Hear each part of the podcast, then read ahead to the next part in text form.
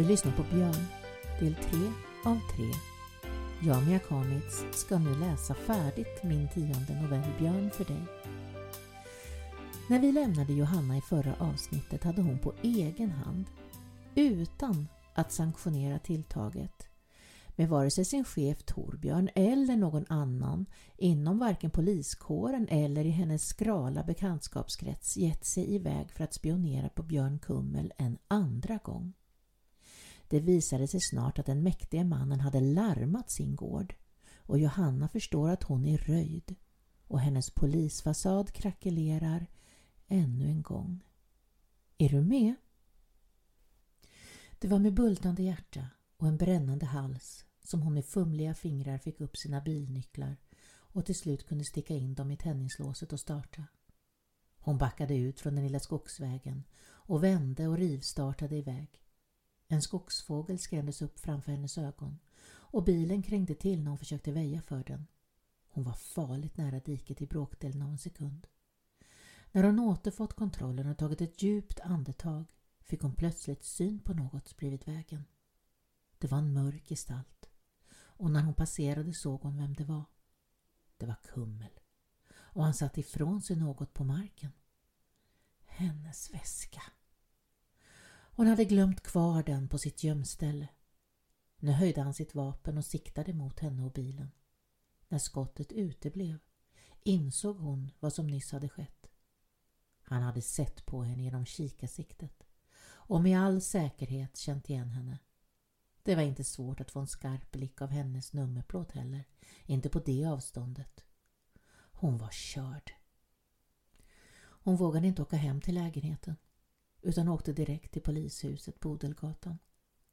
Det fanns en soffa i anslutning till fikarummet som hon kunde lägga sig på några timmar tills imorgon. Hon behövde tid att tänka. Torbjörn skulle bli galen. Hon hade verkligen ställt till det den här gången och hon visste inte vad Björn Kummel kunde ta sig för. Hon mindes bara vad Torbjörn hade sagt om honom. Att han var väldigt mäktig och manipulativ. Det var verkligen inte ofta men Johanna kände att hon var rädd. Efter ytterligare någon timma hade hon ändå somnat av ren utmattning. Mobiltelefonen väckte henne klockan 20 minuter i sju. Hon satte sig upp tvärt och såg på displayen innan hon svarade. Det var Torbjörn. Tidigt uppe? Lyssna nu Johanna, sa han och hon hörde genast allvaret i hans röst. Ja. Du ska åka ensam till Skogssätra. Vi väntar på dig. Vi?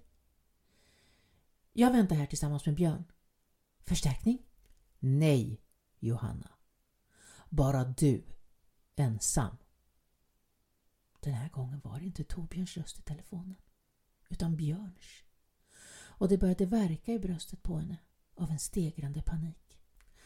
På den lilla korta tiden som hon hade vilat på soffan i polishuset hade alltså Björn Kummel hunnit få fram hennes identitet från hennes bilnummer och satt henne i samband med Torbjörn och hämtat dit honom till gården. Björn Kummel var verkligen en mäktig man. Att hon hade ett besvärande förflutet gjorde inte saken bättre. Ingen visste vart hon hade varit kvällen innan. Ingen visste att Torbjörn Larsson inte låg med halsfluss hemma i sin säng. Trots att hon hade värmen på max i bilen frös hon så hon skakade. Vägen låg enslig och mörk mellan tät skog. Den här gången bemödade hon sig inte att gömma bilen. Hon parkerade precis utanför grinden, öppnade och gick in. Larmet var avstängt och det var tyst förutom hennes egna steg som knastrade i gruset. Boningshuset verkade tillbommat. Men dörren stod öppen på gaveln på den stora maskinhallen. Slaktboden. Det var där de var. Vad hade han gjort? Hängt upp Torbjörn i en krok i taket? Skräcken jagade genom Johannas kropp så det gjorde henne yr. Hon kände ett underläge som hon sällan brukade uppleva. Hon var den starka, den järva och den farliga. Men Kummel hade det värsta tänkbara övertaget. Han hade Torbjörn. Johanna hade alltid tagit honom för given och inte förrän nu, insåg hon på riktigt hur viktig han var i hennes liv. Han var den enda som verkligen betydde något för henne. Den enda familj hon hade. Insikten fick det nästan att svartna för ögonen på henne. Det var bara adrenalin som drev henne framåt. Hon skulle gärna byta plats med Torbjörn, bara det räddade hans liv. Hon drog sitt vapen och osäkrade det. Hon såg en skugga röra sig bakom gardinen i fönstret. Maj. Hunden skällde som besatt, så det fanns inga tvivel om att de visste att hon var på väg. Plötsligt stannade hon, bara ett par meter från huset, och hon vände blicken mot hundgården. En tanke hade, som en blixt från en klar himmel, tagit plats i hennes huvud. Plötsligt var allting dödstyst. Torbjörn vände blicken mot Björn som stod med bössan över axeln och väntade. Han vred sina bakbundna händer men kände bara åter hur buntbanden skar in i handlederna. Så han blev stilla. Blodet från såret i tinningen hade torkat och det spände och ömmade bara han rörde på ögonbrynen. Han mindes knappt bilresan hit. Det hade ringt på hans dörr. Han hade trott att det var Johanna och masat sig ur sjuksängen för att öppna. I samma ögonblick som han sett vem som stod utanför på trappan hade det blivit svart. Han hade återfått sansen bakbunden och Björn hade hållit hans egen mobiltelefon till hans öra och tvingat honom beordra Johanna till Skogsätra. De hade hört henne komma. Han hade hjälpt till att locka henne rakt i fällan. Vad hade hänt? Den vilt skällande hunden hade plötsligt tystnat. Tystnat tvärt. Och det oroade Torbjörn. De hade hört Johannas bil komma i den stilla morgonen. Hört hennes bildörr som stängts på avstånd. De hade båda under tystnad väntat på att hennes ansikte skulle uppenbara sig i dörrhålet. Och så nu detta. Björn lyfte sakta geväret från axeln och höll det intill sig. Han var redo. Men hon kom inte. Efter ytterligare några ödesdigra minuter tappade Björn tålamodet. Han tog ett par snabba steg fram till Torbjörn och dunkade gevärskolven rakt över kinden på honom. Torbjörn skrek till av smärta och förlorade åter medvetandet. Johanna hörde skriket och ångrade sitt tilltag. Men inget kunde hon göra ogjort nu. Hon såg honom plötsligt uppenbara sig precis som hon hade räknat med. Situationen hade drivit honom ut ur sin förskansning och han stod nu precis där hon ville ha honom. I hundgården stod en skräckslagen Maj i bara morgonrocken och höll ett krampaktigt grepp runt taxens nos. Precis som Johanna under pistolhot hade instruerat henne att göra. Det hade varit en enkel sak att i sista minuten ändra kurs och ta de få stegen upp till ytterdörren som självklart var öppen och rikta pistolen mot den värnlösa kvinnan och tvinga henne framför sig medan hon väste i hennes öra hur hon skulle få tyst på hunden. Nu stod hon bakom buren och siktade på kvinnan medan hon väntade på honom. Deras blickar möttes och hon kände hans stålblick tränga sig in i hennes. Men nu var det med ens skillnad. Hon visste inte hur det stod till med Torbjörn, men hon visste en sak. Den här gången stod hon inte framför Björn Kummel som bara Johanna. Den här gången var hon polisen Johanna. Och den rollen kunde hon på sina fem fingrar. Du slänger bössan ifrån dig om du vill att de här två ska fortsätta leva. Hennes röst lät stadig och bestämd. Du är helt utanför dina restriktioner nu, svarade han kallt. Men det vet du ju redan. Finns inga restriktioner i det här spelet, Kummel. De förlorade du i samma sekund som du hämtade hit Torbjörn. Det var du som var orsaken till det, lilla vän. Hade du inte kommit hit för att snoka hade jag lämnat den paranta poliskommissarien utanför det här. Hade du inte hängt din hustru Anita och gjort Gud vet vad med Mariella hade jag inte behövt komma hit för att snoka. Om det vet du ingenting, flicka lilla. Jag vet att ingen undkommer rättvisan. För somliga tar det bara lite längre tid.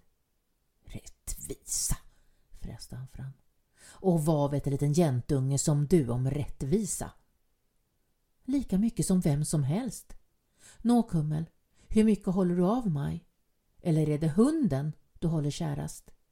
Släng bössan, annars smäller det. Du skjuter inte.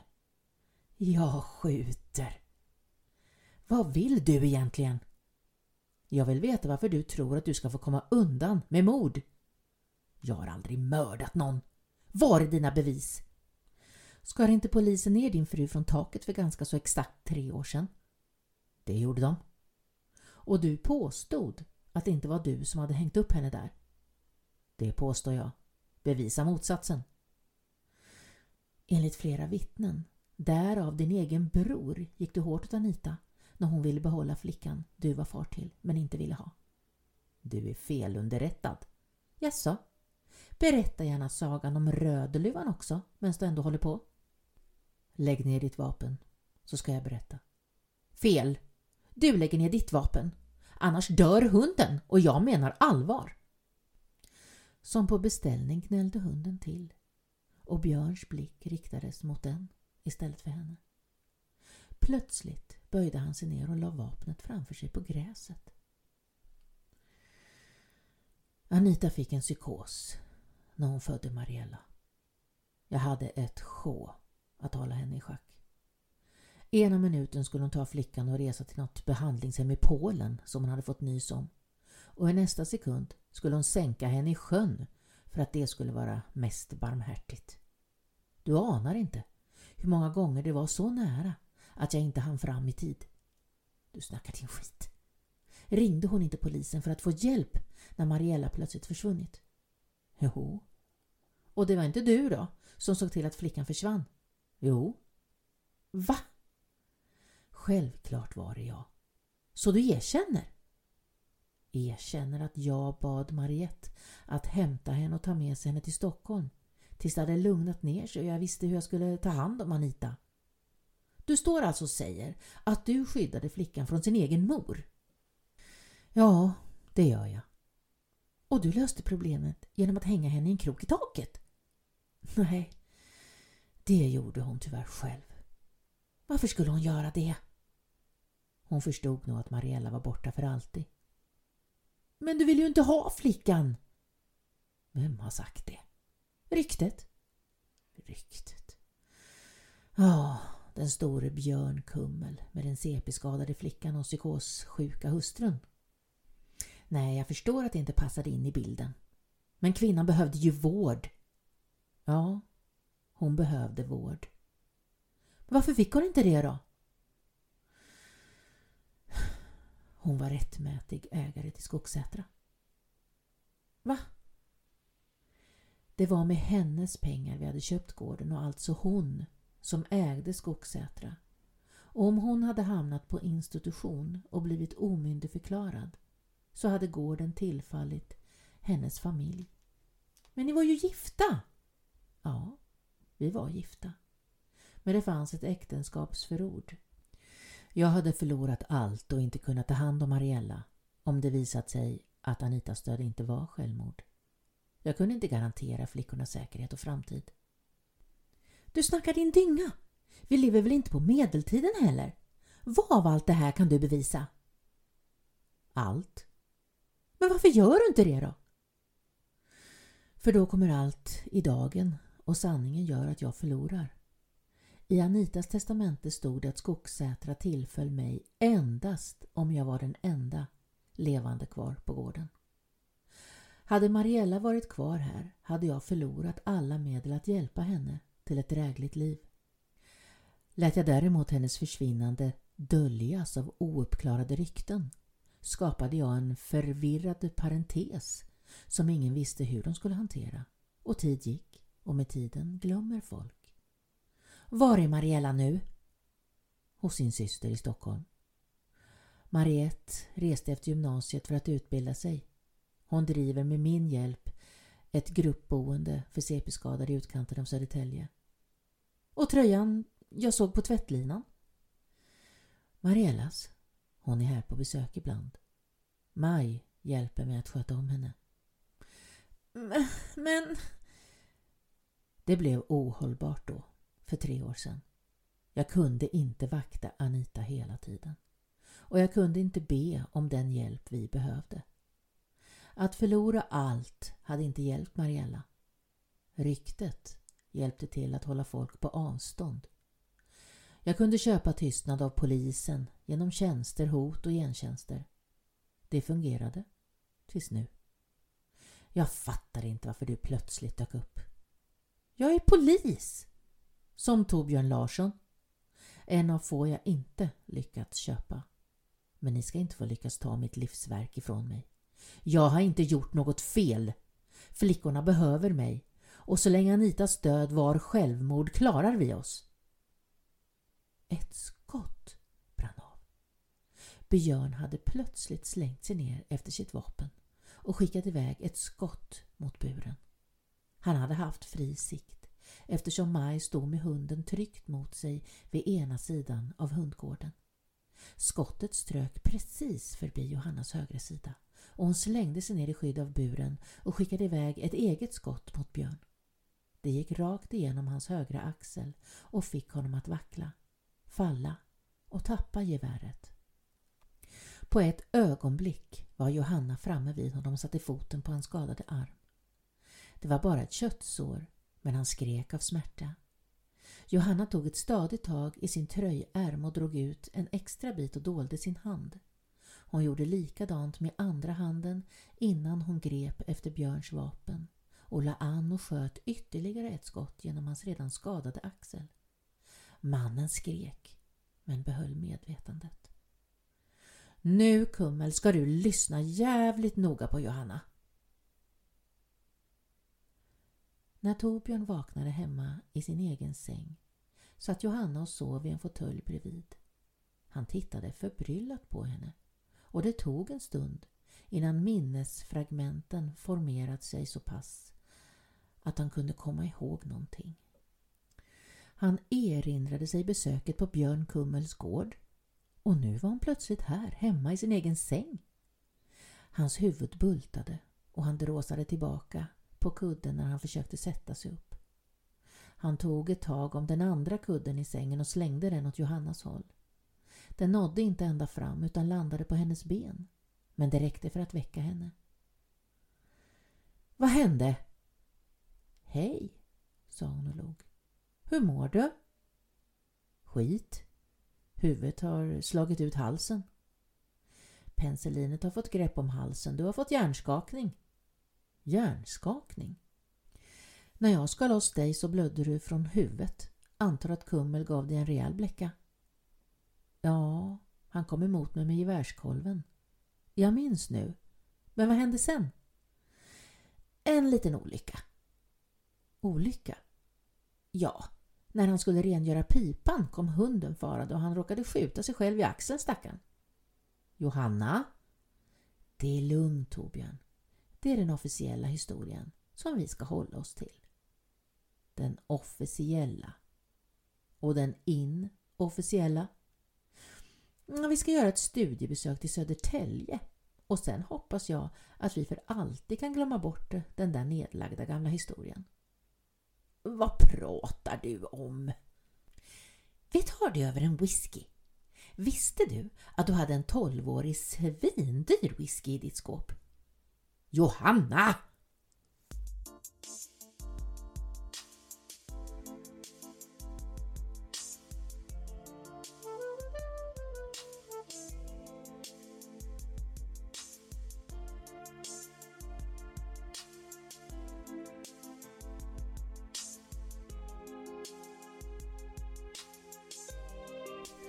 Tack för att du har lyssnat.